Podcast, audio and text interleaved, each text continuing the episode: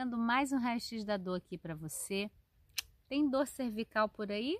Incomoda o pescoço? Então hoje a gente vai falar o que nunca fazer quando começar essa dor cervical.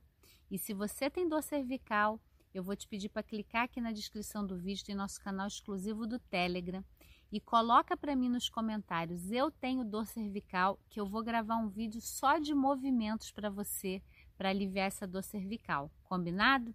Então, mas o primeiro passo é a gente entender que quando a gente tem uma dor numa parte do nosso corpo, a gente tem um mapa dessa dor no nosso cérebro. Eu falo muito aqui para vocês sobre esse tema, porque é importante entender que a ciência, ela pode andar de mãos dadas com a consciência. Então, a gente hoje tem todo um respaldo científico né, na relação com as meditações e a parte científica comprovando os benefícios da meditação. E a plasticidade neuronal é um outro ponto muito importante para quem tem dor, seja uma dor crônica, seja uma dor recente que pode se cronificar a longo prazo.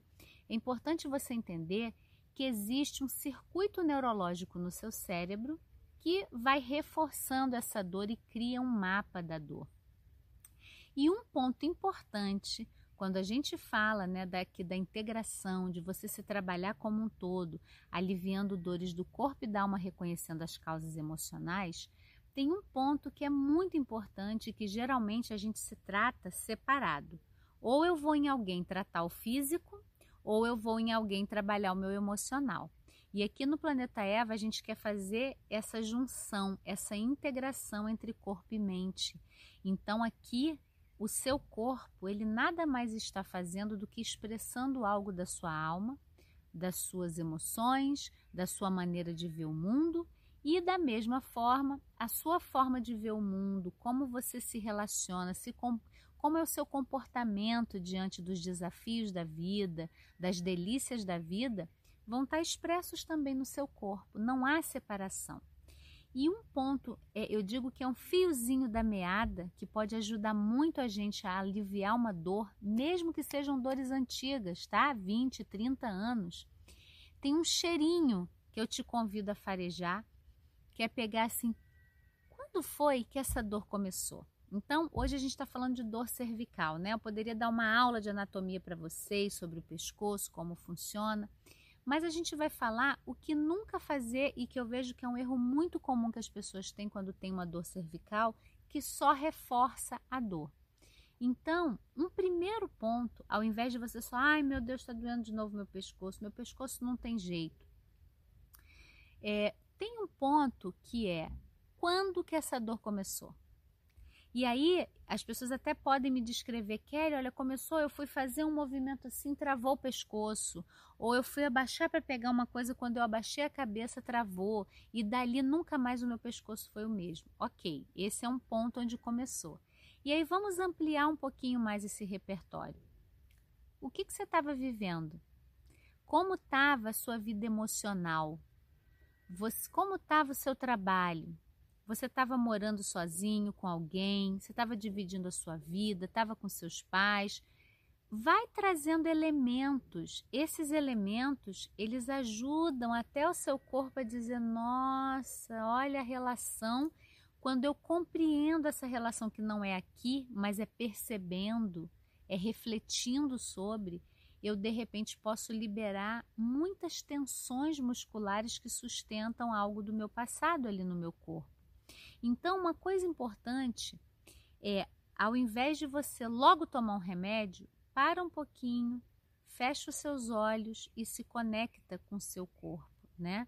Então, isso na verdade seria o que fazer, e é o que a gente nunca faz. Então, o que você não deve fazer é correr para uma solução rápida. Ah, eu vou logo tomar um remédio e pronto. Um outro ponto que eu vejo, gente, chega a me doer que as pessoas que têm é, dor na cervical, isso pela forma tradicional de tratar, tá? Não é um erro, um equívoco.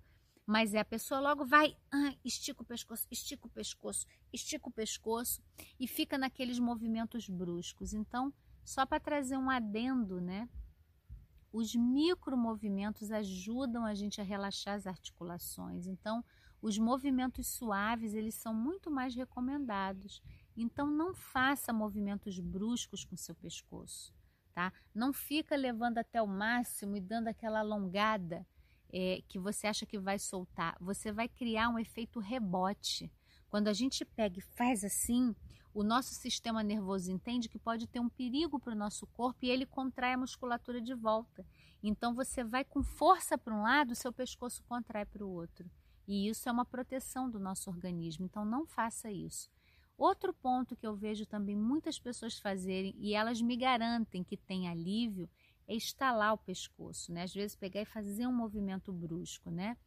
É, existem várias coisas falando sobre o estalo, pode, não pode, deve, não deve.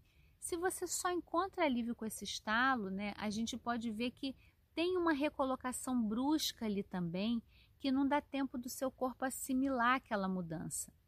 Quando a gente faz movimentos do método Feldenkrais, a gente está construindo ou reconstruindo uma autoimagem de como eu me vejo, como eu me movo, como eu percebo o meu corpo. Quando você faz algo brusco ou alguém faz em você, não dá tempo do seu organismo assimilar. E é ali que gera um ciclo vicioso de você sempre precisar estar lá para ter aquele alívio. Né? Então, são pontos aí fundamentais para você não fazer tendo dor cervical.